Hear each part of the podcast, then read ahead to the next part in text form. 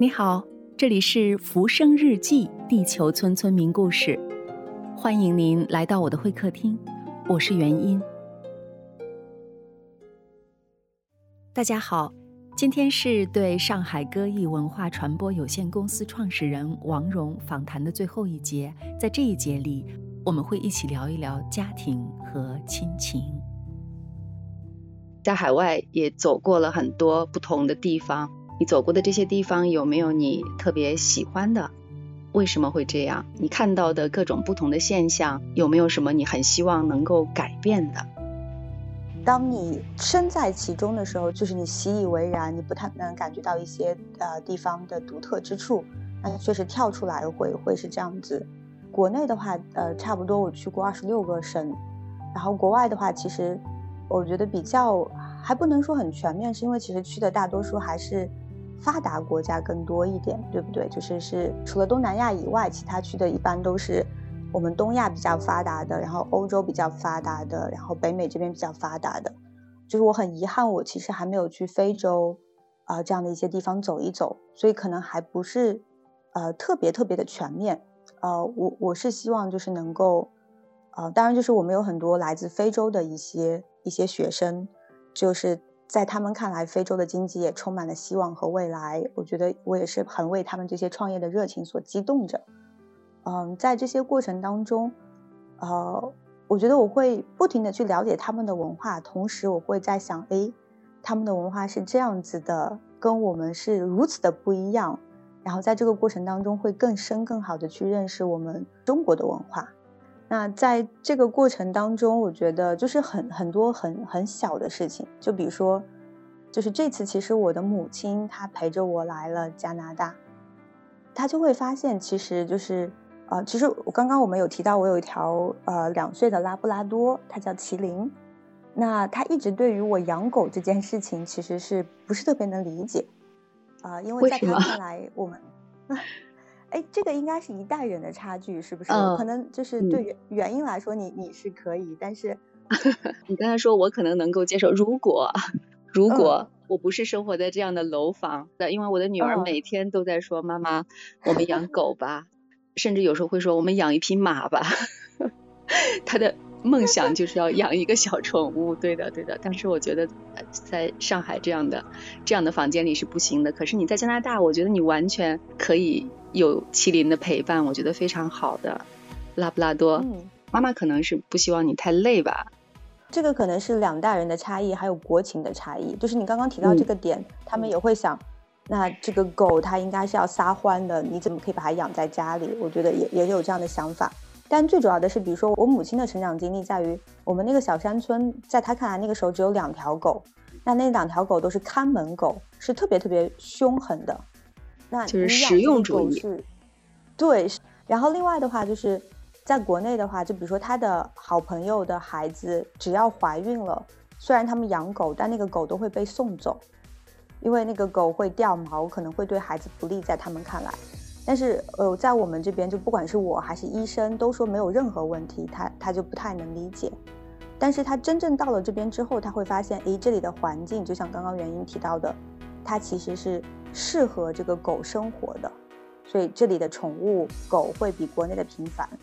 他就会意识到，其实一国有一国的国情，然后他在也看到，就是我们跟狗的相处方式，在这个过程当中，他有慢慢的被感化。哦，还有一个很小的点，我突然间想到，就是我不知道，就是是我们南方有这样的一个风俗吗，还是怎么样？就是如果你出门听到乌鸦叫的话，是表示这不太吉利、有利的。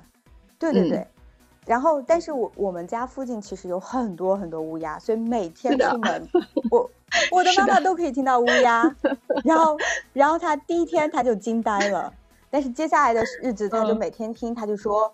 他就说这个古话。呃，就是他说，那这里不实用，适用于，对，所以他就，然后他终于得出结论，说是很多东西它其实都是有环境的，有你不能拿所有的东西去套用所有的东西。那我觉得这个是突然间我就意识到，我就说，哎，这个老太太，然后就调侃她，其实妈妈还挺年轻，我就说你现在思想有进步了，已经就是更更更开放、更拓展。那我觉得就是，呃，如果对于这样的一个。在中国生活了五十多年的这样一个非常传统的，她也是一一位语文老师，中学语文老师，就在这边这么快就能够有思想上的一些呃开放，就是确实我觉得多走走，多和世界多交流，它肯定会让你意识到很多东西，它其实是有它的适用性，一定是有上下文，一定是有特殊的那个地域所造成的。但是不同的文化，他们都应该享有一席之地，然后真的能够帮助你去更好的认识自己、认识世界，然后去，呃，不是同情，但是去同理其他人，他们为什么会有这样的看法和想法。对，我觉得这个是很有意思的，嗯。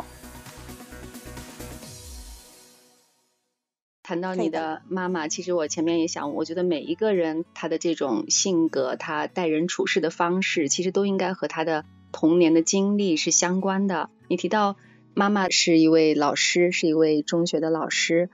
你小时父母对你是，就是和父母之间这种关系是什么样的？是非常的严格的要求，还是非常的亲密？可以谈一谈家庭和你的关系吗？还有对你的影响吗？哦，其实这个很有意思，是因为我最近刚也是写了一小段话，关于这个，就是我写给自己的。我其实我跟我爸妈的相处，就是我的爷爷去世的很早，然后外公外婆就他们都刚好是家里最小的孩子。我的爷爷奶奶、外公外婆年纪都比较大了，就是他们是比较大的年纪去世的，但是在那个时候，我的父母都还比较年轻，然后我也很小。所以其实我从来没有去想过，我的爸爸妈妈他们也是有爸爸妈妈的，他们是怎么成长起来的。然后呢，这次因为我怀孕回家，然后也很长时间没有见到他们，所以我就是特别的，就是呃，就老是在他们面前撒娇。比如说我会啊，因为我需要多运动，所以我饭后一定会拉着比较懒的爸爸，然后就说啊，我要去运动了，你要不要陪我？然后我爸爸就说，哎呀。好好好，就是感觉很无奈，但是因为我要走，他他就要陪我。然后我的妈妈就会说：“哎呀，我就说我从来都叫不动你运动，女儿一叫就怎么怎么样了。”然后我会提各种各样的要求，然后包括就是因为我肚子比较大，然后就是很多事情不方便，然后我很理所当然的我就说：“哎呀，爸爸爸爸，你给我剪一下脚指甲吧。”然后就伸到他的那个 那个鼻子下面说：“来来来，帮我剪一下。”然后他也就是很无奈的要帮我剪指甲。嗯，然后我就提，对，我就提各种各样的，对，我就提各种各样的要求。